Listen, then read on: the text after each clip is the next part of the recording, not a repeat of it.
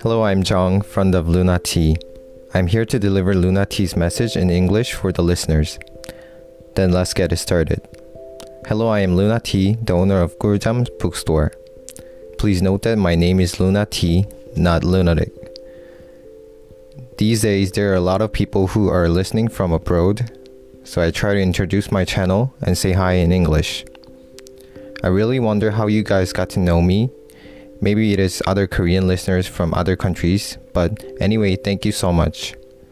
This podcast is for those who are suffering from sleep disorders but do not like ASMR. So I'm purposely reading books that are difficult to read. I hope you listen to my podcast and sleep well tonight. Thank you so much. 꿀잠.